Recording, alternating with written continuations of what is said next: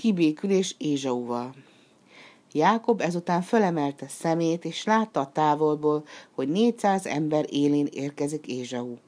Elosztotta ezért gyermekeit Lea és Ráhel között, majd előre állította a szolganépet, s aztán leállt a gyermekeivel, s legutoljára Ráhelt és Józsefet. Jákob maga pedig legelől ment, és hétszer hajolt a földig, amíg bátyjához nem jutott. Ézsau pedig Jákob elébe futott, megölelte, a nyakába borult, és együtt sírtak. Felnézett aztán Ézsau is látta az asszonyokat, gyermekeket, az ajándékok sokaságát, melyeket Jákob küldött előre neki, és megkérdezte, mire való ez? És Jákob azt felelte, hogy kedvét leje az én uram bennem. Azt mondta erre Ézsau, van nekem elég jó öcsém, legyen a tiéd, ami a tiéd.